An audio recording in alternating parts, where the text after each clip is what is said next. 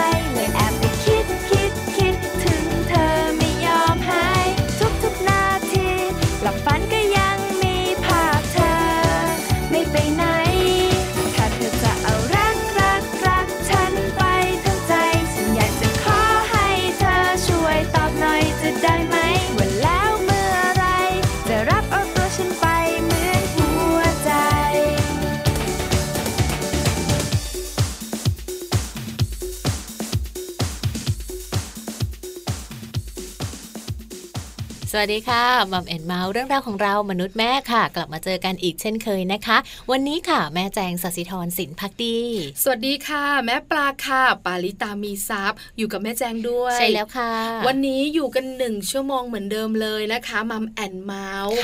เอาใจว่าที่คุณแม่ค่ะแม่แจงวันนี้นะคะคะเพราะว่าเป็นเรื่องเกี่ยวข้องกับคุณภรรยาที่อยากมีลูก แต่ยังไม่ได้ตั้งท้อง หลายคนสงสัยเรื่องอะไรกันที่จะมาคุยให้ฟังค่ะแม่แจงบอกประเด็นยาวๆของเราหน่อยสิคะ เป็นเรื่องของการตรวจสุขภาพก่อนตั้งครรภ์ค่ะ ต้องบอกเลยนะคะว่าการตรวจสุขภาพก่อนตั้งครรภ์เนี่ยเป็นเรื่องที่คุณแม่ทุกๆ คนเลยเนี่ยต้องรู้นะคะ ใช่แล้วค่ะ วันนี้นะคะอยากบอกอืมว่าการตรวจสุขภาพสำคัญมาก มากมาย แล้วต้องตรวจอะไรบ้างหลายคนไม่รู้อืมใช่ไหมคะแม่แจงอะเขาตรวจมาแล้วอย่าถามจำไม่ได้แล้วจำล่ะไม่ได้ส่วนแม่ปลาเนี่ยบอกเลยเออไม่ได้ตรวจค่ะ คืออยู่ดีๆก็ท้องขึ้นมามปล่อยให้ตัวเองท้องแล้วก็ตั้งท้องค่ะแล้วค่อยไปฝากท้องกับคุณหมอออ๋อหลังจากนั้นเข้ากระบวนการที่จะตรวจร่างกายค่ะบางครั้งเนี่ยนะคะ มันก็ช้าไปในบางเรื่องอืมบางครั้งก็เสี่ยงในบางโรคเนาะด้วยเหมือนคุณหมอเคน่ยบอกลัว่าเสี่ยงถ้าเกิดว่าไม่ได้ตรวจก่อนที่เราจะตั้งครรภ์ใช่ไหมคือตอนนั้นไม่ได้มีลูกมาก่อนไงอืมไม่รู้ว่าการตรวจร่างกายมันสำหลักสำคัญยังไงค่ะก็แค่มีลูกลูกโตเอาออกมาก็จบอืมไม่จริงนะ ไม่ใช่เออพอมีลูกแล้วการตรวจร่างกายสำคัญสุดค่ะวันนี้มาฝากว่าที่คุณแม่กันค่ะมัมซอรี่นะคะ ช่วงโลกใบจิ๋วค่ะ วันนี้แม่แปมนิธิดาแสงสิงแก้วนะคะ จะพาพวกเราบรรดาคุณแม่ทั้งหลายค่ะ ไปสอนลูกนะคะ เรื่องของการเงินกันค่ะ การเงินของลูกอืมสำคัญไหมสำคัญมากๆค่ะค่ะ เพราะว่าถ้าเจ้าตัวน้อยเข้าใจเรื่องเงินค่ะอาจจะทำให้เราประหยัดขึ้น วงเล็บหวังใจไว้ว่า แล้วเดี๋ยวนี้เนี่ยใช้เงินกันเป็นตั้งแต่สมัยอนุบาลเลยนะคะ แม่ปลา เมื่อก่อนนี้เนี่ยนะคะ ตอนเด็กๆเราไม่รู้จักสตังค์นะเนาะไม่ค่อยได้ใช้ไงเออเราไม่ได้ซื้ออะไรไม่มีใช่ไหมใช่ที่โรงเรียนก็จะมีให้เรากินแค่นั้นแหละใช่ไหมอืคะมแล้วก็กินกันมื้อกลางวันค่ะขนมข้าวต้มก็ไม่มีอืมเดี๋ยวนี้นะคะ อาหารของโรงเรียนมีไหมมี แต่ก็ต้องมีขนมมีไอศใช่กรีมใช่มีไส้กรอกเขาจะมีร้านสหกรณ์อ่าเขาจะมีขนมต่างๆ มาขายมีน้ำต่างๆด้วย แล้วเด็กๆก็ไม่รู้หรอกอืม5บาท 10 บาท 20 บาท 50 บาทมันต่างกันยังไงค่ะรู้แต่ว่าให้ไป แล้วถ้าคุณครูไม่ทอนก็แปลว่าไม่มีเงินละอืมถ้าคุณครูทอนมาค่ะก็ยังซื้ออย่างอื่นได้อีกค่ะด้วยวัยอนุบาลเนอะใช่แต่ประถมเนี่ยก็คงจะพอเข้าใจบ้างแล้วใช่แล้วค่ะแต่ไม่เยอะมากไม่เยอะ แล้วเด็กๆส่วนใหญ่ก็จะเรียกร้อง อยากได้อะไรก็แม่ซื้อให้หน่อยอืมไม่มีเงินหรอแม่ค่ะไม่เข้าใจหรอกว่าถูกกับแพงคืออะไร นั่นแหละค่ะ คือสิ่งที่แม่แปมอยากจะนำเสนอในวันนี้นะคะ เชื่อว่าแม่แปมอยากจะให้ทุกๆ คนค่ะ มาเรียนรู้กันว่า เอ๊ะเราจะสอนยังไง เกี่ยวกับเรื่องของเงิน ให้ลูกของเรานั้นรู้คุณค่าของเงินค่ะ ดีมากๆค่ะอืมตอนนี้ขอนิดนึง แวะไปที่ Happy Tip for Mom กันหน่อยค่ะ ใช่แล้วค่ะวันนี้นะคะ 5 ภาษาท่าทางที่ทารกใช้สื่อสารกับแม่ค่ะ ถ้าลูกทำท่าแบบนี้แปลว่าอะไร อยากรู้ไหมอยากรู้อืมคุยกันไม่ค่อยรู้เรื่องจำไม่ได้แล้วเนี่ยจำไม่ได้เหมือนกัน แต่ส่วนใหญ่แล้วเด็กตัวเล็ก ๆ จะน่ารักค่ะการแสดงออกของเขาเนี่ยนะคะ ก็จะมีไม่เยอะหรอกอืมแล้วตอนที่เขาพูดไม่ได้ค่ะก็จะมีท่าทางบอก ใช่แล้ว ถ้าไม่ท่าทางก็เสียงร้องเนอะมีไม่เยอะนัก แต่วันนี้เรานำมาห้าท่าทางค่ะที่เป็นภาษากายของเจ้าตัวน้อยถูกต้องบอกคุณแม่ๆกันค่ะ ใช่แล้วค่ะ Happy Tip for Mom เคล็ดลับสำหรับคุณแม่มือใหม่ เทคนิคเสริมความมั่นใจให้เป็นคุณแม่มืออาชีพ 5ภาษาท่าทางที่ทารกใช้สื่อสารกับแม่ ลูกทำแบบนี้แปลว่าอะไร ภาษากายของทารกเกิดขึ้นตามธรรมชาติค่ะ คุณแม่สามารถสื่อสารกับลูกของเราได้ไม่ยากเลยนะคะ แต่ว่าต้องอาศัยการสังเกตและค่อยๆทำความเข้าใจอย่างใจเย็นค่ะ ซึ่งวันนี้ Happy Tip for Mom รวบรวมภาษากายของทารก เพื่อทำความเข้าใจลูกน้อยต่อไปได้ค่ะ หากว่าทารกนะคะสบตาคุณแม่ค่ะ ทารกนั้นอาจจะมองเห็นได้ไม่ชัดเจนนักค่ะ แต่ว่าเมื่อคุณแม่ยื่นหน้าเข้าไปใกล้ๆ และสบตากับลูก และลูกก็มองสบตากลับมานะคะ นั่นหมายถึงว่า ลูกของเรากำลังจดจำใบหน้าของคุณแม่อยู่ค่ะ เหมือนเป็นการทำความรู้จักกันนั่นเอง ดังนั้นคุณแม่นะคะสามารถสื่อสารกลับให้ลูกรู้นะคะว่าคุณแม่รักเขา โดยการมองในระยะใกล้ ๆ และพูดคุยกับเขาอย่างอ่อนโยนค่ะ หากว่าทารกนะคะยิ้มหวาน การยิ้มของทารกนั้นก็จะมีอารมณ์เข้ามาเกี่ยวข้อง เมื่ออายุประมาณ 6-8 สัปดาห์ขึ้นไปค่ะ การส่งยิ้มหวานๆให้กับคุณแม่นั้น แปลว่าเขากำลังรู้สึกสบายตัว มีความสุข คุณแม่ค่ะ อาจเห็นลูกยิ้มหลังอาบน้ำเสร็จใหม่ ๆ และอยู่ในผ้าขนหนูอุ่นๆ หรือกำลังนอนอยู่ใต้ผ้าห่มนุ่มๆ หอมๆ นอกจากนี้ค่ะ การยิ้มยังเป็นเหมือนการตอบสนองนะคะ ให้คุณแม่รู้ว่าหนูมีความสุขที่ได้อยู่กับคุณแม่นะ ส่วนการเหยียดแขนค่ะ คุณแม่สังเกตนะคะว่า เวลาที่ลูกนอนเหยียดแขน กางแขน นั่นหมายถึงว่าเขากำลังจะบอกค่ะว่า หนูมีความสุข สบายอารมณ์สุดๆ ไปเลยจ้ะแม่ ช่วงนี้ลองคุยเล่นกับลูกนะคะ ลูกก็จะมีความสุขมากขึ้นไปอีกด้วยล่ะค่ะ เมื่อเด็กทารกที่อายุน้อยกว่า 6 เดือนค่ะ เอามือมาปิดตา ปิดหู นั่นคือการส่งสัญญาณบอกแล้วนะคะว่าเขาอาจจะกำลังง่วงอยู่ หรือว่าเหนื่อย หรือว่าคันรวมถึงไม่สบายตัวค่ะ แต่ถ้าทารกที่อายุ 6 เดือนขึ้นไปแล้วนะคะ การที่ทารกเล่นหู อาจหมายถึงเขากำลังเพลิดเพลิน หรือว่าบางทีอาจจะมีเรื่องของโรคเกี่ยวกับหูอยู่ก็ได้ค่ะ ต้องสังเกตอาการด้วยนะคะ นอกจากนี้หากว่าทารกค่ะ เริ่มแอนตัวแล้วล่ะก็ หากแอนตัวพร้อมส่งเสียงร้องไห้ นั่นหมายถึงว่าเขาอาจจะรู้สึกไม่สบายตัว หรือกำลังสื่อสารขอความช่วยเหลือให้คุณแม่ช่วยอุ้มเขาค่ะ แต่หากว่าลูกอายุ 4-5 เดือนแล้วนะคะ การแอนตัวโดยไม่ร้องไห้ อาจหมายถึงเขากำลังพยายามจะพลิกตัวครั้งแรกนั่นเองค่ะพบกับ Happy Tip for Mom กับเคล็ดลับดีๆ ที่คุณแม่ต้องรู้ได้ใหม่ในครั้งต่อไปนะคะ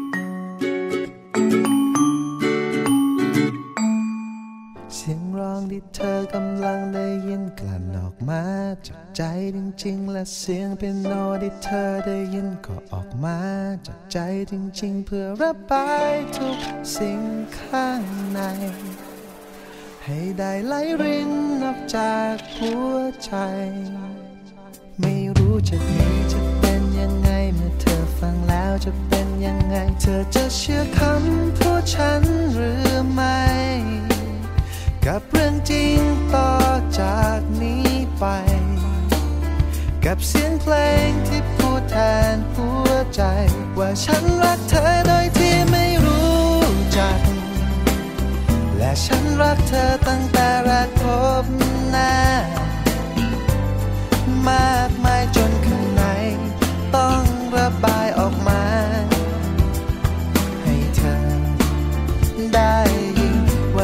หรับฉันนั้นเธอคือทุกสิ่ง เป็นแรงบันดาลใจเป็นทุกทุกอย่าง เธอเชื่อไหมฉันเห็นภาพที่สวยงามของชี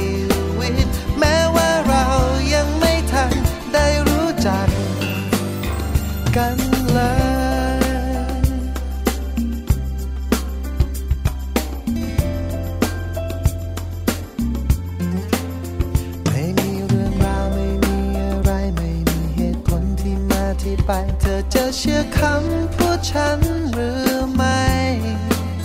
กับเรื่องจริงต่อจากนี้ไป กับเสียงเพลงที่พูดแทนหัวใจ ว่าฉันรักเธอโดยที่ไม่รู้จัก และฉันรักเธอตั้งแต่แรกพบหน้า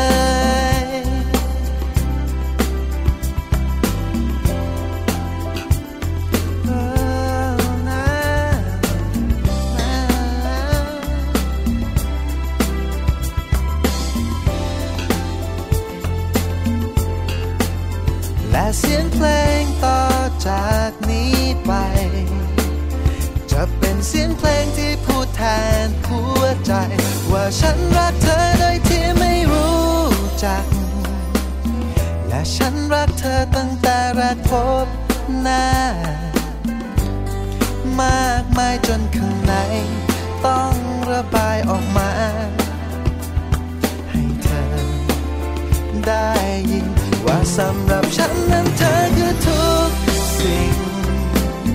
เป็นแรงบันดาลใจเป็นทุกๆอย่างเธอเชื่อไหมฉันเห็นภาพที่สวยงามของฉัน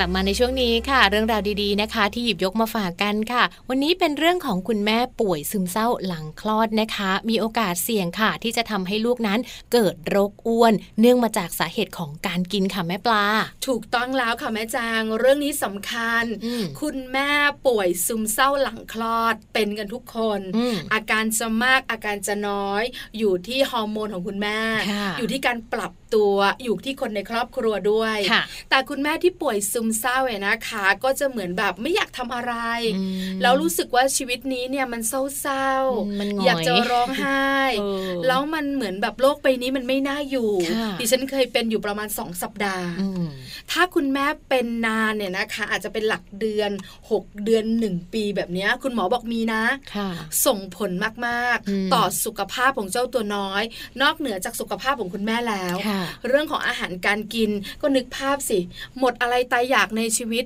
อยากจะทอดไข่เจียวแครอทมาไม่ ไม่อยากทำอะไม่อยากกินด้วยซ้ำบางทีใช่ไหมใช่อยากจะแกงจืดผักให้กับลูกกินใส่เต้าหู้มาอืม ไม่อยากอะเสียเวอยากลาพาลูกหั่นไปเที่ยวมาอยากแต่ไม่ไปเออใช่ไหมคะเออคือหลาย ๆ เรื่องเนี่ยนะคะ ที่คุณแม่ไม่อยากทค่ะำก็เลยส่งผล ลูกก็กินอาหารที่มีอากินบะหมี่กึ่งสำเร็จรูปปะอ่าง่ายๆหรือไม่ก็ไปร้านสะดวกซื้ออมซื้ออาหารง่าย ๆ มาอะลูกกินลูกกินค่ะน้ำตาลก็เยอะอืมแป้งก็เยอะลูกของเราเนี่ยนะคะ ก็เลยสุขภาพไม่ดีแต่ตัวอ้วนนะใช่ เพราะว่ามีปัญหาในระบบภายในนั่นเอง ใช่แล้วล่ะค่ะ เรื่องนี้นะคะ เราสองคนไม่ได้พูดเองค่ะมีผลงานวิจัยบอกค่ะแม่แจงคุณผู้ฟัง ใช่ค่ะ เป็นผลงานวิจัยนะคะมาจากต่างประเทศด้วยค่ะ ผลงานวิจัยนะคะ จากโรงพยาบาลเด็กมอนฟิโอเรค่ะรัฐนิวยอร์กสหรัฐอเมริกานะคะ เขาได้รับการพิมพ์เผยแพร่ค่ะ ในวารสารวิชาการกุมารเวชศาสตร์ เผยเลยนะคะว่าคุณแม่ที่มีอาการเครียดหรือว่าซึมเศร้าหลังคลอดค่ะ มักจะส่งผลนะคะทำให้ลูกของพวกเธอเหล่านั้น เป็นโรคอ้วนได้มากค่ะ เมื่อเทียบกับคุณแม่ที่มีสภาพจิตใจเป็นปกติค่ะ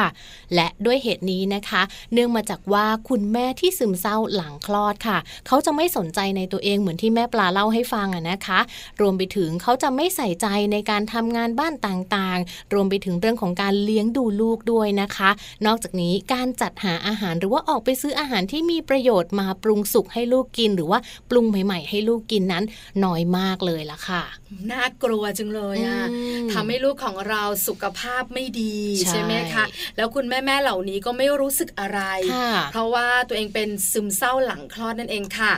นอกเหนือจากพฤติกรรมการกินของเด็กเนี่ยนะคะ ที่แม่เป็นโรคซึมเศร้าหลังคลอดเนี่ยไม่ดีแล้วเนี่ยพฤติกรรมการนอนค่ะก็ผิดเพี้ยนไปด้วยค่ะแม่แจงใช่ค่ะ โดยเด็กกลุ่มนี้นะคะมักจะมีจำนวนของชั่วโมงในการนอนน้อยกว่าเด็กวัยเดียวกันด้วยค่ะ อีกทั้งมักจะอยู่แต่ในบ้านนะคะ ไม่ค่อยได้ออกไปทำกิจกรรมนอกบ้านเหมือนกับคนอื่นๆค่ะ น่ากลัวอืมแล้วก็น่าสงสารด้วย ใช่ น่าสงสารมากกว่าเนอะใช่ไหมคะค่ะเรื่องของโรคอ้วนเนี่ยนะคะ ก็ส่งผลสุขภาพละ เรื่องการนอนน้อยอ่าก็เกี่ยวข้องกับสุขภาพค่ะทั้งสุขภาพกายสุขภาพใจ น่ากลัวหมดเลยอืมบอกคุณแม่แม่ๆค่ะว่าจัดการนะคะ เรื่องการซึมเศร้าหลังคลอด ส่งผลเยอะ ทั้งสุขภาพคุณแม่ สุขภาพคุณลูกค่ะแล้วที่สำคัญส่งผลต่อสภาพจิตใจของคนในครอบครัวด้วยค่ะ ใช่แล้วค่ะเพราะฉะนั้นคุณแม่นะคะ ต้องหมั่นดูแลสุขภาพของตัวเองด้วยค่ะ ไม่ว่าจะก่อนคลอดหรือว่าหลังคลอดนะคะ พักกันสักครู่หนึ่งค่ะ แล้วเดี๋ยวช่วงหน้ามาติดตามกันในช่วงของมัมสตอรี่นะคะ การตรวจสุขภาพก่อนตั้งครรภ์เรื่องสำคัญที่คนอยากมีลูกต้องรู้ค่ะ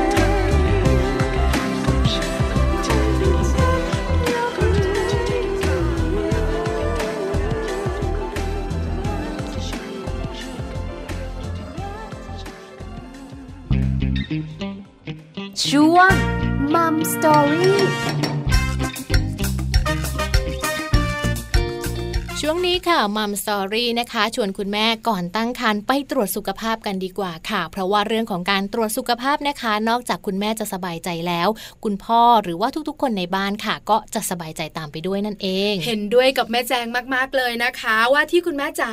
ตรวจสุขภาพกันแต่หลายคนบอกว่าตอนนี้นึกภาพไม่ออกเลยแม่แจงแม่ปลาค่ะตรวจสุขภาพ คุณหมอต้องตรวจอะไรบ้างอืมที่สำคัญเนี่ยนะคะ ตรวจแล้วเนี่ยเรารู้แล้วส่งผลอะไรต่อตอนที่เราตั้งท้องล่ะ อืมเยอะเลยละค่ะ ประโยชน์มันมีใช่ไหมแม่ปลาแม่แจงใช่สิคะอยากจะบอกแม่แม่ๆว่าถ้าไม่มีไม่คุย การตรวจสุขภาพร่างกายอืมก่อนจะตั้งท้องเนี่ยค่ะสำคัญอ่างั้นเอาแบบนี้แล้วกันค่ะ ให้แม่แจงเล่าให้ฟังหวั่นใจเหมือนกันนะ จะงงอีกหรือเปล่า ไม่ถ้าไม่นึกถึงตัวเองอะจะไม่งงถามแม่แจงดีกว่า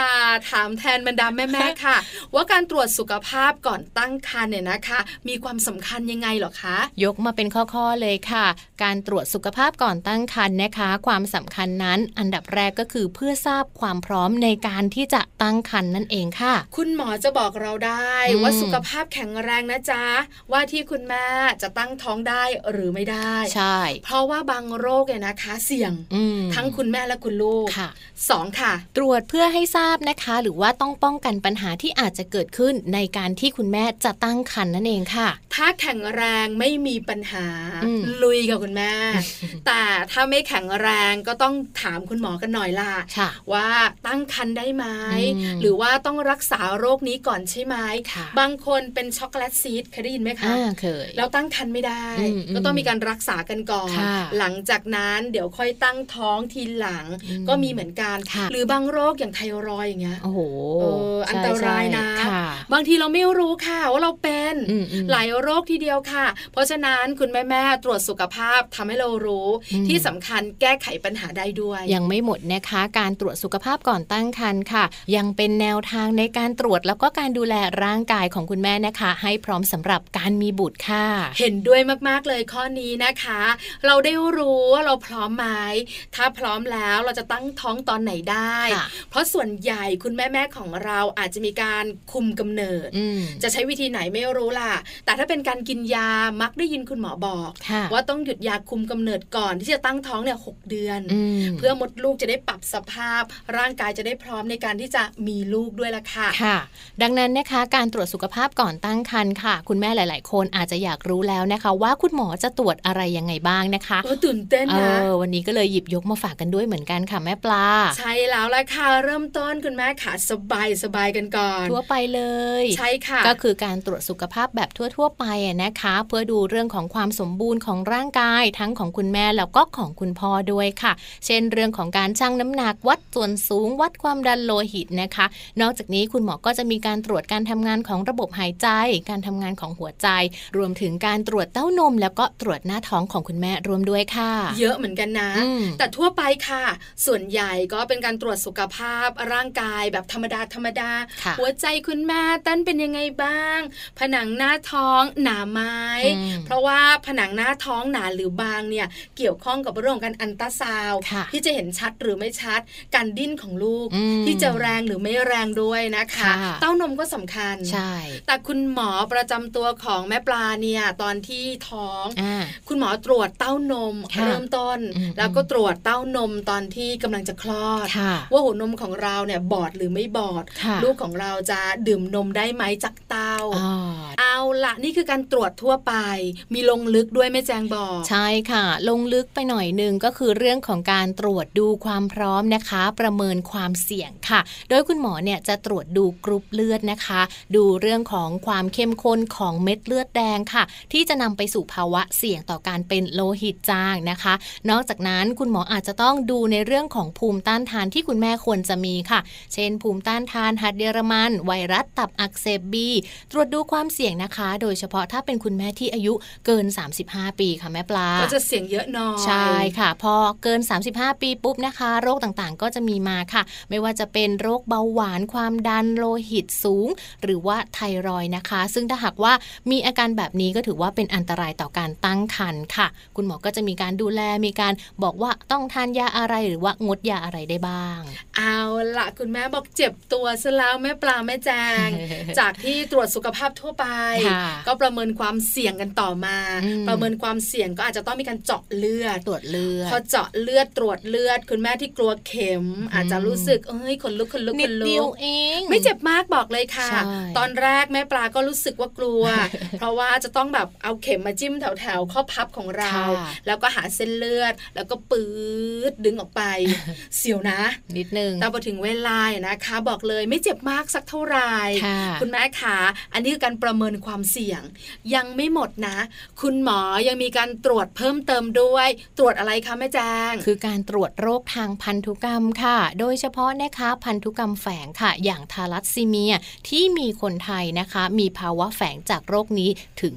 45%เลยละค่ะ ผู้หญิงไทยเป็นกันเยอะอืมใช่ไหมคะ เพราะฉะนั้นเนี่ยอันนี้สำคัญมากค่ะเราติดมาจากคุณแม่ของเราหรือว่าคุณพ่อของเราได้ด้วยค่ะต่อมาค่ะ ตรวจภายใน ใช่แล้วค่ะ อาจจะแบบว่าเขินๆหน่อยโอ้ไม่เจ็บนะ แต่เขินๆหน่อยเขินอยู่แล้ว ยิ่งถ้าสมมุติว่าคุณหมอเป็นผู้ชายเออแล้วคุณแม่เป็นคุณแม่ครั้งแรก เริ่มแรกเลยอย่างเงี้ย อายแน่ๆอะแก้มแดงอะโอ้แต่สำคัญค่ะคุณแม่เพราะอะไร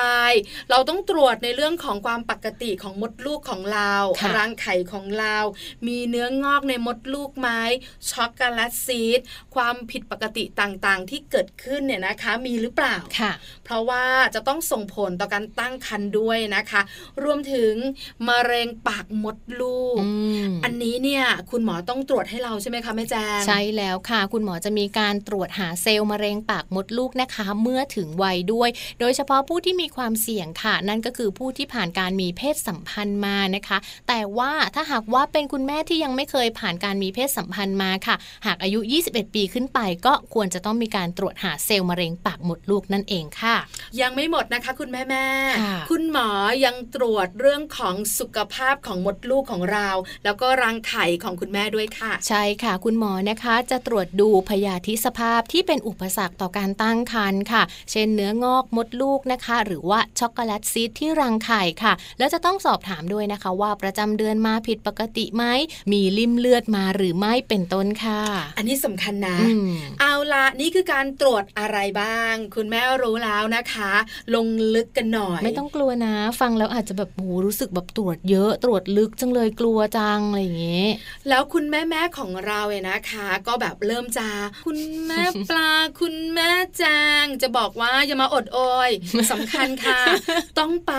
เสียงดุมากเพราะสำคัญสำหรับคุณแม่ที่ตั้งท้องด้วยอ่าสำคัญสำหรับเจ้าตัวน้อยค่ะที่กำลังจะเกิดมาเป็นลูกของเราด้วยค่ะ คุณแม่อย่าอดอย่าโอยค่ะ โดยเฉพาะนะคะถ้าหากว่าคุณแม่ค่ะ ยิ่งเป็นคุณแม่ที่มีลูกยากนะ จะต้องยิ่งตรวจสุขภาพก่อนตั้งครรภ์เลยละค่ะทำไมล่ะคะแม่แจง เพราะอะไรเหตุผลต้องมีแน่ ๆ เลย ใช่แล้วค่ะ เพราะว่าตามสถิติเลยนะคะ เขาพบว่า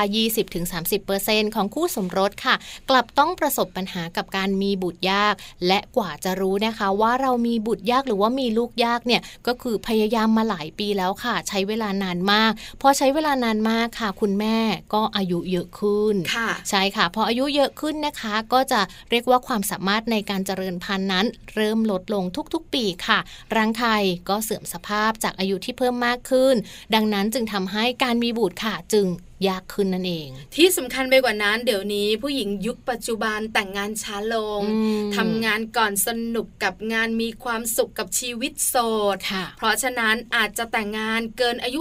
35 ปีขึ้นไป โอกาสจะมีลูกก็จะยากมากขึ้นค่ะแต่มีข่าวดีค่ะที่ว่า 70%นะคะของคู่สมรสที่มีบุตรยากค่ะ สามารถที่จะหาสาเหตุได้ไม่ยากนะคะ หากว่าปรึกษาแพทย์ผู้ชำนาญการ แล้วก็ตรวจสุขภาพก่อนแต่งงานค่ะ เพราะฉะนั้นแม่ๆของเราได้รู้แล้วนะคะว่าการตรวจสุขภาพก่อนจะตั้งท้องเนี่ยสำคัญมากค่ะแต่มีแม่ๆหลายคนฟังเราแล้วดื้อค่ะแม่แจงอืมไม่ไปอะฉันไม่ไปฉันไม่อยาก ไป บอกคุณแม่ๆว่า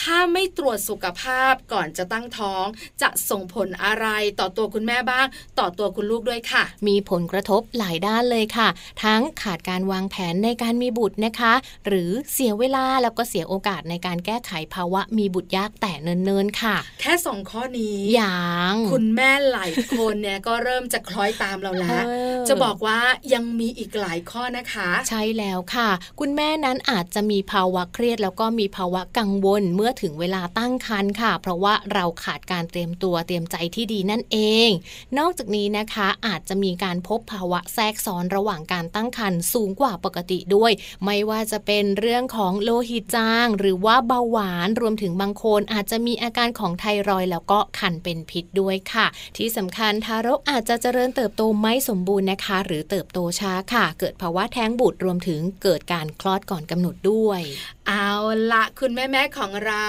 ไม่มีใครคัดค้านเราแล้วอะแม่แจงค่ะทุกคนบอกว่าตรวจก็ได้แม่ปลาแม่แจงอยากไปเลยล่ะสำคัญขนาดนี้ใช่ใช่ไหมคะใช่ความสำคัญก็เยอะมากแล้วอืมถ้าเราไม่ตรวจสุขภาพก่อนตั้งท้องเนี่ย ภาวะเสี่ยงก็เยอะมากเหมือนกันค่ะบอกข้อมูลดีๆ คุณแม่แม่ๆแล้วเว้ยนะคะ คุณแม่แม่ๆจะได้มีต้นทุนความรู้ ในการจะดูแลตัวเอง วางแผนในการที่จะมีเจ้าตัวน้อย ที่จะมีความสุขในอนาคตของครอบครัวคุณแม่ด้วยละค่ะสำหรับข้อมูลดีๆ วันนี้นะคะ จาก w w w รักลูก .com ค่ะ เดี๋ยวเราพักกันสักครู่หนึ่งค่ะช่วงนักกลับมา มารู้กันดีกว่าค่ะ ว่าคุณแม่แปมจะพาพวกเราเนี่ยนะคะ ไปบอกลูกค่ะๆเรื่องของเงินอืมที่แม่ๆบอกว่ายากจังเลยค่ะอธิบายแบบไหนอย่างไร จะสอนเขาได้อย่างไรด้วยค่ะช่วงหน้ากับโลกใบจิ๋วค่ะ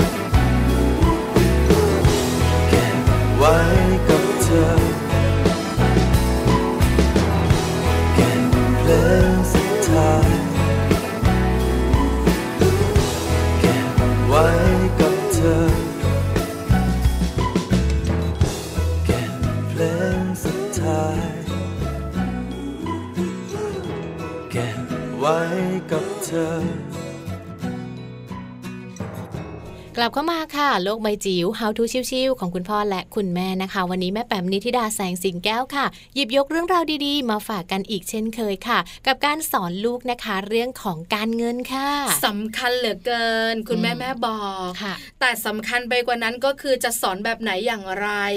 คุณแม่บอกเท่าไหรเหรียญห้าจะลูก อันนี้เหรียญสิบนะ แบงค์ยี่สิบแบงค์ห้าสิบค่ะถึงเวลาลูกก็ยังไม่เข้าใจอืมอันนี้แพงคืออะไรแม่ค่ะแม่ไม่ค่อยมีสตังค์แต่หนูจะเอาเออหลายคนปวดหัวเวียนหัวค่ะตามแม่แปมกันดีกว่าค่ะ ไปรู้กันว่า สอนเรื่องการเงินให้ลูกต้องสอนแบบไหนอืมเริ่มต้นจากอะไรด้วยค่ะ ใช่แล้วค่ะ โลกใบจิ๋วโดยแม่แบบนิชิราแสนสีแก้วครับ สวัสดีค่ะ ต้อนรับคุณพ่อคุณแม่เข้าสู่ช่วงโลกใบจิ๋ว How to ชิวๆของคุณพ่อกับคุณแม่นะคะ วันนี้อยากชวนคุยเรื่องการเงินสำหรับเด็กเล็กสักนิดหนึ่งค่ะ เรื่องของการเงิน การจัดการการเงิน การออมนะคะ หรือว่าความเข้าใจเกี่ยวกับเรื่องของคุณค่าของเงินเนี่ยต้องปลูกฝังกันตั้งแต่เด็กๆเลยค่ะ แล้วก็พบนะคะมันมีงานวิจัยของสหรัฐอเมริกาค่ะในช่วงไม่กี่ปีที่ผ่านมาค่ะ เขาสำรวจเยาวชนอเมริกันประมาณครึ่งประเทศเลยค่ะ แล้วก็พบว่าคุณแม่เป็นต้นแบบของการจัดการทางด้านการเงินของเยาวชนค่ะ นั่นหมายถึงว่าตัวเราค่ะที่เป็นคุณแม่นั้นจะ เป็นต้นแบบที่ดีจะเป็นจุดที่สามารถปลูกฝังเรื่องเกี่ยวกับการเงิน และการจัดการการเงินให้กับลูกของเราได้ โดยการทำให้ดูเป็นตัวอย่างนะคะ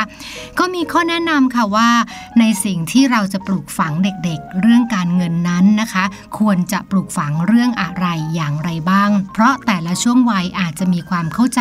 เกี่ยวกับการเงินที่แตกต่างกันค่ะ เช่นวัยก่อนเข้าเรียนนะคะ ก็สอนเรื่องอะไรบ้างจะไปสอนเรื่องยากนักอาจจะเป็นไปไม่ได้นะคะ อาจจะสอนเรื่องของตัวเลขเรื่องของเวลาค่ะ ให้เข้าใจเรื่องตัวเลขนะคะ ให้เข้าใจว่าตัวเลขแต่ละตัวเนี่ยมันเข้ามาสัมพันธ์กับชีวิตของเราอย่างไร รู้จักนับค่ะ แล้วก็อาจจะมองเห็นสัมผัสจับเงินนะคะ ทั้งในรูปแบบของเหรียญธนบัตร แล้วก็เดี๋ยวนี้ต้องอาจจะต้องให้ข้อมูลเรื่องของเงินดิจิทัลด้วยนะคะ เช่น บัตรเงินสด บัตรเติมเงินนะคะ ต่างๆ เหล่านี้สามารถที่จะค่อยๆ ปูพื้นฐานให้เด็กๆได้ค่ะพอเข้าสู่ช่วงประถมต้นนะคะ ตอนนี้เด็กๆเริ่มเข้าใจมากขึ้นนะคะ เราอาจจะสอนให้เรียนรู้เรื่องความแตกต่างของเงินเหรียญธนบัตรนะคะ ฝึกรวมตัวเลข ฝึกลบตัวเลขนะคะ รู้จักความหมายของสินค้าและบริการ รวมถึงอันนี้เติมเองค่ะ เรื่องของความคุ้มค่าของเงินที่เราซื้อของหรือซื้อบริการอย่างใดอย่างหนึ่งด้วยนะคะ โตขึ้นอีกหน่อยค่ะอาจจะสอนได้นะคะ เรื่องบัตรเครดิตค่ะ เรื่องบัตรเดบิต เรื่องคูปองส่วนลดนะคะ เรื่องอาชีพแล้วก็การหารายได้ อาจจะใส่ทักษะ entrepreneur นะคะ การเป็นผู้ประกอบการ ตรงนี้อาจจะเริ่มใส่ได้ในช่วงวัยประถมปลายต่อมัธยมต้นนะคะ ส่วนพอเป็นมัธยมแล้วนะคะ แน่นอนว่าในแง่ของวิชาการการศึกษาต่างๆ อาจารย์หรือคุณครูก็จะใส่เรื่องนี้อยู่แล้ว แต่ที่บ้านอาจจะหาเวลา พูดแล้วก็ชวนคุยเกี่ยวกับเรื่องของอัตราเงินเฟ้อ การจัดการงบประมาณ การวางแผนการเงินนะคะ รู้จักเรื่องของการอ้อมนะคะ การวางแผนชีวิตค่ะ การกู้ยืมเงิน รู้จักรูปแบบที่หลากหลายของสถาบันการเงิน แล้วก็อัตราการแลกเปลี่ยนด้วยนะคะ เพราะตรงนี้เนี่ยในวัยของลูกเรานะคะ ในอนาคตเรื่องของอัตราการแลกเปลี่ยน การติดต่อสื่อสารนะคะ เกี่ยวกับเรื่องของการเงินทั่วโลกนั้นคงจะเป็นเรื่องปกติทีเดียวนะคะเมื่อขยับมานะคะเป็นช่วงของประถมมัธยมปลายนะคะ แน่นอนว่าตรงนี้เนี่ยเต็มที่แล้วค่ะ เราอาจจะต้องสอนเรื่องของการหาเงิน การออมเงิน การใช้เงินแบบลึกซึ้งมากขึ้นนะคะ รวมถึงหลักวิชาการเกี่ยวกับการค้าการพาณิชย์ระหว่างประเทศ รวมถึงการแข่งขันทางการค้า เป็นเรื่องของเศรษฐกิจหรือเศรษฐศาสตร์ภาพรวมที่จะค่อยๆ ใส่ให้กับลูกในแต่ละช่วงวัย ซึ่งไม่เหมือนกันค่ะ ส่วนตัวเราที่เป็นคุณแม่หรือคุณพ่อนั้นก็เป็นแบบอย่างางที่ดีให้กับลูกได้นะคะ ไม่ว่าจะเป็นเรื่องของพฤติกรรมการออม การลงทุนเพื่อให้เงินนั้นออกดอกผลงอกเงยนะคะ การจัดการงบประมาณ แล้วก็แน่นอนว่าไม่ใช้จ่ายสุรุ่ยสุร่าย เกินความจำเป็นหรือมากจนเกินพอดีค่ะเท่านี้ละค่ะเป็นข้อแนะนำนะคะ เรื่องของการสอนการเงินสามารถที่จะปูพื้นฐานปูความเข้าใจให้ได้ตั้งแต่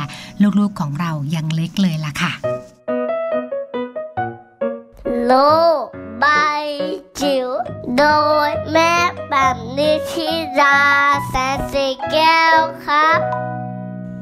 ขอบคุณแม่แปมนิธิดาแสงสิงแก้วด้วยนะคะ กับเรื่องราวดีๆ วันนี้ค่ะ เชื่อว่าหลายๆคนค่ะ รวมถึงแม่ปลาด้วยนะคะ จะนำเรื่องของเงินเนี่ยไปสอนลูกได้อย่างถูกวิธีค่ะ ใช่แล้วค่ะ วันนี้ได้รู้แนวแล้วอืมว่าจะเริ่มต้นสอนเขาแบบไหนอย่างไร ของแม่แจงนี่ไม่ต้องสอนแล้ว ต้องคอยบอกว่าใช้น้อยๆหน่อยเขาโตแล้วใช่ไหมคะโตแล้วก็สิบขวบแล้วนี่เออของแม่ปลายังห้าขวบอยู่ใช่ไหมเอาละช่วงท้ายรายการวันนี้ยังพอมีเวลาคุยกันค่ะขอคุยเรื่องนี้ให้ฟังดีกว่า มีคุณแม่ๆหลาย ๆ ท่านเนี่ยนะคะสงสัยอืมเรื่องการตั้งท้องขับรถได้ไหมอ่าเออเมื่อก่อนแม่แจงก็สงสัยนะ ถามสงคุณสัยหมอว่าว่าจริง ๆ แล้วตอนที่เราท้องเนี่ยเราสามารถที่จะขับรถไปทำงานไปนู่นไปนี่เหมือนตอนที่เราไม่ท้องได้หรือเปล่า วันนี้มีข้อมูลดีๆ จากโรงพยาบาลกรุงเทพค่ะ ตอบคำถาม ตอบข้อสงสัยของคุณแม่ เรื่องการขับรถตอนตั้งท้องค่ะ ปัจจุบันนะคะ คุณแม่ตั้งท้องหรือว่าคุณแม่ตั้งครรภ์หลายๆคนค่ะ ยังมีความจำเป็นนะคะ ที่จะต้องไปทำงานนอกบ้านค่ะ ซึ่งก็จะต้องมีการเดินทางใช่ไหมล่ะคะ การนั่งรถโดยสารประจำทาง แท็กซี่สาธารณะ หรือว่ารถส่วนตัวรวมถึง บางคนนั่งมอเตอร์ไซค์รับจ้างก็มีเหมือนกัน เคยนะคะแม่แจงขอเล่าหน่อยนั่งมอเตอร์ไซค์ดิฉัใช่ไหมก็นั่งมอเตอร์ไซค์คุณสามี คือการเดินทางในกรุงเทพเนี่ยต้องยอมรับว่ามันติดอืมแล้วมันหงุดหงิดค่ะแล้วตอนที่ไม่ตั้งท้องรถยนต์เราก็จอดไว้คอนโดอ่าส่วนมอเตอร์ไซค์ของเราเนี่ยนะคะแว้นๆมาเราก็แว้นกันมาใช่ไหมคะเราก็ขับมาตอนไม่ท้องก็ไม่มีปัญหาอะไรอืมตอนตั้งท้องช่วงประมาณ2อสเดือนแรกค่ะก็ยังนั่งมอเตอร์ไซค์โอ้ของคุณสามีอยู่อ่าแต่บ้านไม่ไกลไงค่ะคือทำงานอยู่ดินแดงแล้วบ้านอยู่หลักสี่ไม่กังวลเหรอไม่รู้เออถ้ารู้คงจะกังวล อย่าเรียกว่าไม่กังวลเรียกว่าเออไม่ไม่รู้รู้ดีกว่า แล้วบังเอิญเข้าห้องน้ำค่ะเหมือนจะมีเลือดออกมาเล็กน้อยโอ้ไปหาคุณหมอเลยค่ะแล้วก็เล่าให้คุณหมอฟัง คุณหมอบอกว่างั้นต้องหยุดนั่งมอเตอร์ไซค์ก่อนโอ้จนกว่าจะสามเดือนไปแล้วค่ะเพราะอะไรเพราะว่ามันสุ่มเสี่ยง แล้วตัวเองเนี่ยนะคะ มีภาวะโรคเกาะ ต่ำอ๋อค่ะเพราะฉะนั้นจะเสี่ยงในการแท้งบุตรเนี่ยได้ง่ายด้วยอ๋อก็เลยหยุดค่ะแล้วก็เลิกไปเลยอืมไม่ได้นั่งมอเตอร์ไซค์แต่มีคุณแม่หลาย ๆ ท่านก็ยังเดินทางด้วยบริการสาธารณะเนี่ยค่อนข้างเยอะด้วยใช่แล้วค่ะ ก็สอดคล้องกับข้อมูลที่วันนี้แม่แจงจะหยิบยกมาฝากกันนะคะ การเดินทางด้วยยานพาหนะต่าง ๆ ค่ะ ไม่ว่าจะเป็นรถเมล์รถมอเตอร์ไซค์หรือว่ารถแท็กซี่นะคะเขาพบเลยค่ะว่ารถส่วนตัวนั้นมีความปลอดภัย แล้วก็ทำให้เกิดอันตรายต่อคุณแม่น้อยมากเลยนะคะ นั่นเพราะว่าคุณแม่ที่ขับรถเองค่ะ สามารถที่จะปรับระดับความเร็วรวมถึงดูเส้นทางที่เหมาะสมในขณะเดินทางได้ ถ้าคุณแม่ที่ต้องนั่งรถโดยสารประจำทาง รถแท็กซี่สาธารณะ หรือว่ารถมอเตอร์ไซค์นะคะ ก็จะมีความเสี่ยงมากกว่าค่ะ เพราะว่าไม่สามารถควบคุมสิ่งแวดล้อมต่างๆ ได้เลยค่ะ คุณแม่หลายคนสบายใจในเรื่องของการตั้งท้องแล้วต้องขับรถเองด้วยค่ะแต่คุณแม่หลาย ๆ ท่านที่ต้องใช้บริการสาธารณะอาจจะกังวลใจอืมแต่ฟังต่อนะคะ เพราะยังมีข้อมูลบอกเราให้คุณแม่เข้าใจมากขึ้น เรื่องการเดินทางไปนอกบ้านช่วงตั้งท้องค่ะ ค่ะ ยังไม่พบอันตรายที่ชัดเจนนะคะที่เกิดกับทารกในครรภ์เมื่อคุณแม่ตั้งครรภ์ต้องเดินทางด้วยยานพาหนะต่างๆ ค่ะ เพราะจริงๆ แล้วทารกที่อยู่ในครรภ์น่ะนะคะ เขาจะมีน้ำคร่ำอยู่ล้อมรอบตัวเขาค่ะ ซึ่งก็จะเป็นเสมือนเกราะกำบังให้ทารกนั้น มีความปลอดภัยได้ในระดับหนึ่งด้วยค่ะ ยังไม่หมดค่ะคุณแม่แม่ขาสบายใจแล้วก็ยิ้มกันได้เลย เพราะอะไร นอกจากมีเกราะกำบังแล้ว ทารกที่อยู่ในท้องคุณแม่เนี่ยยังมีเกราะกำบังอีกหลายหลายๆชั้นถัดมากับคุณแม่ อยากรู้ไหมหลายคนอยากรู้ บอกเลยนะแม่จางคุณผู้ฟังว่าเราสองคนไม่เคยรู้ไม่รู้แต่คุณหมออธิบายให้ฟังตอนตั้งท้อง เราก็นึกภาพไม่ออกค่ะแต่คุณหมอบอกว่าเด็กเนี่ยเขาจะมีถุงน้ำคร่อืมำนอกเหนือจากนั้นเนี่ยนะคะ ก็จะมีการปกป้องที่อยู่ในท้องเราเนี่ยแน่นหนาค่ะแต่ก็นึกภาพไม่ออกปกป้องแบบไหนอย่างไรคุณหมอ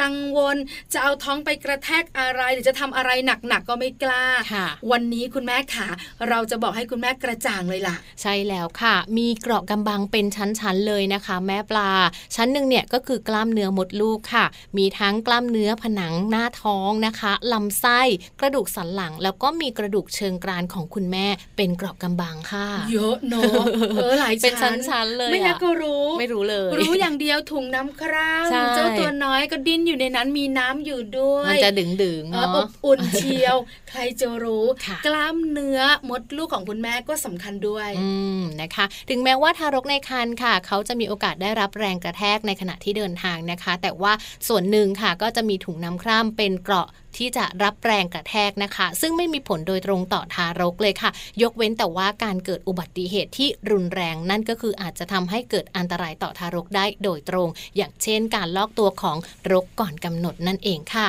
นี่ก็คือสิ่งที่คุณแม่หลายคนกังวลอืมวันนี้ได้รู้แล้วนะคะ คุณแม่แม่ๆของเราคงจะสบายใจขึ้นค่ะแต่แม่แจงขาสบายใจ อันนี้เราดีใจด้วยค่ะแต่ความระมัดระวังยังคงต้องมีอยู่ใช่ไหมคะถูกต้องค่ะโดยเฉพาะคุณแม่สายซิ่งเนาะถ้าหากว่าเราท้องอยู่เนี่ย ก็ลดลดความเร็วลงไปหน่อยนะคะ อย่าขับซิ่งมากค่ะ แล้วก็เลือกถนนที่มันไม่ขรุขระมากนะคะ ใช่ค่ะจะอืมอ้อมหน่อยอ้อมหน่อยเแต่ว่าถนนคุณแม่เรียบขา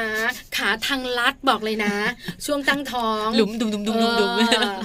เลาะเลาะเลาะเข้าถนนหมู่บ้านค่ะคุณแม่ละเลิกช่วงตั้งท้องไปก่อนนะคะ เพราะว่าคุณแม่หลายท่านชอบไงอืมทะลุซอยนี้ออกซอยนั้นมันเร็วดีมันเร็วดีอ่าไม่ต้องไปติดบนถนนสายหลักใช่ไหมคะแต่ลูกละนาดกับหลุมเต็มเลยนะอ๋อสำคัญนะ เพราะฉะนันบอกค่ะ คุณแม่สายทางลัดเว้นไปก่อนช่วงนี้ค่ะ แล้วก็คุณแม่บางคนนะคะ เคยมีข้อสงสัยว่า เอ๊ะ เราคาดเข็มขัดนิรภัยได้หรือเปล่า เออใช่ปะตอนที่ท้องใหญ่ๆเจ็ด แปดเดือนขับรถเองอืมเชื่อไหมคุณสามีน่ารักค่ะนั่งรถเมย์ไปทำงานอ่าเราออกสายกว่า เพราะเราท้องค่ะเราก็ต้องนอนหน่อยเนอะเออมแล้วกว่าจะออกไปทำงานก็สายนิดนึงชีวิตฟรีแลนซ์อะค่ะ เพราะฉะนั้นเนี่ยเราก็ไปช้าเราก็ขับรถไปค่ะคุณสามีก็นั่งรถเมล์ไปทำงานก่อนอื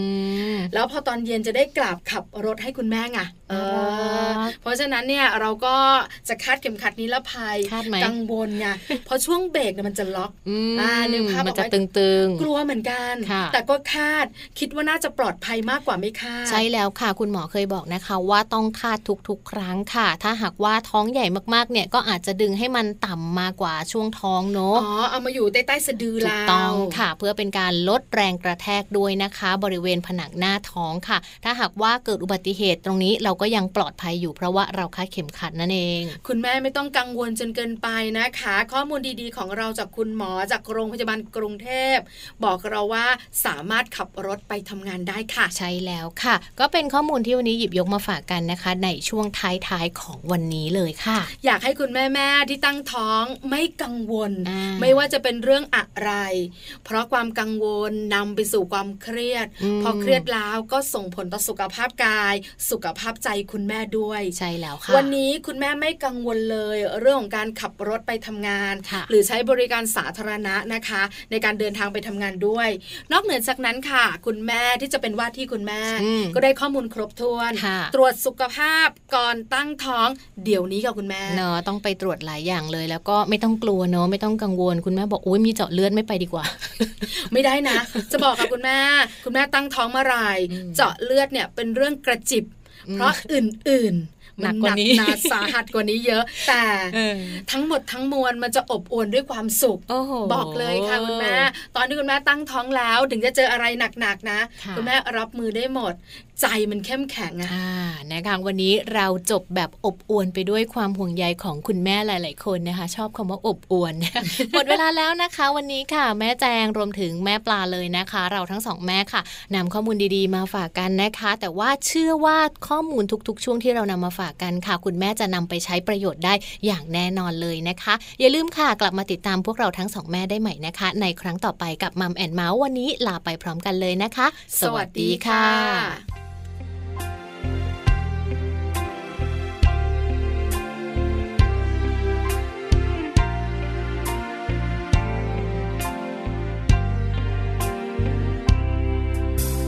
เจับมือกัน ทุกสุขด้วยกัน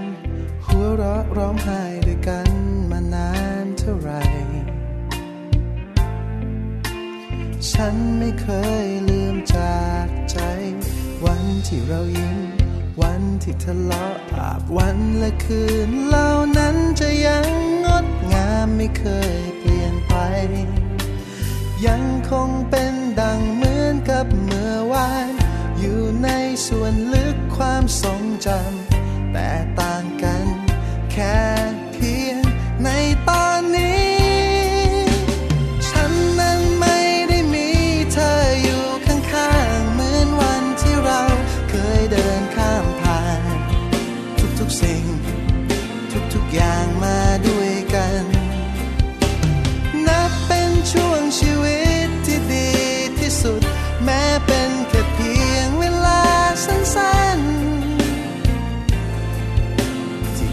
เกิดขึ้นกับฉัน เพราะเธอ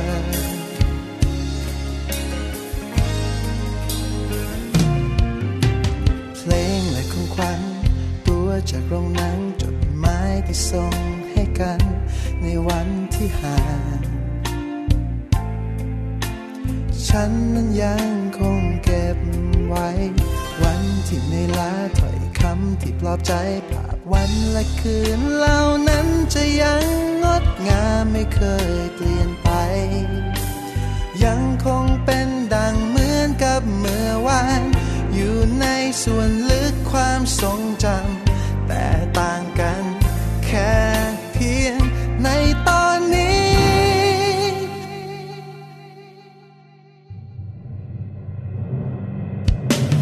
ฉันนั้นไม่ได้มี วันที่เราเคยเดินข้ามผ่าน ทุกๆสิ่ง ทุกๆอย่างมาด้วยกัน นับเป็นช่วงชีวิตที่ดีที่สุด แม้เป็นแค่เพียงเวลาสั้นๆ แต่ก็เคยเกิดขึ้นกับฉัน เพราะเธอ ไม่รู้ว่าเธอ ไม่รู้ว่าจะได้ยินเพลงนี้หรือยัง อยากจะให้เธอ ช่วยมารับฟัง ว่าฉันนั้นคิดถึง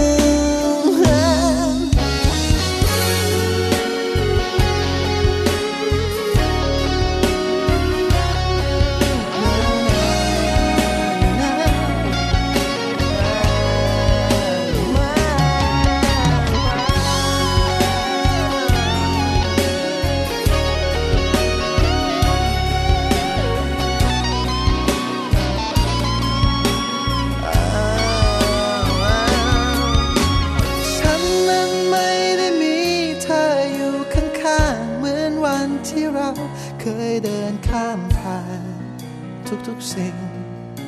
ทุกๆอย่างมาด้วยกัน นับเป็นช่วงชีวิตที่ดีที่สุด แม้เป็นแค่เพียงเวลาสั้นๆ ที่เคยเกิดขึ้นกับฉันมัมแอนเมาส์เรื่องราวของเรามนุษย์แม่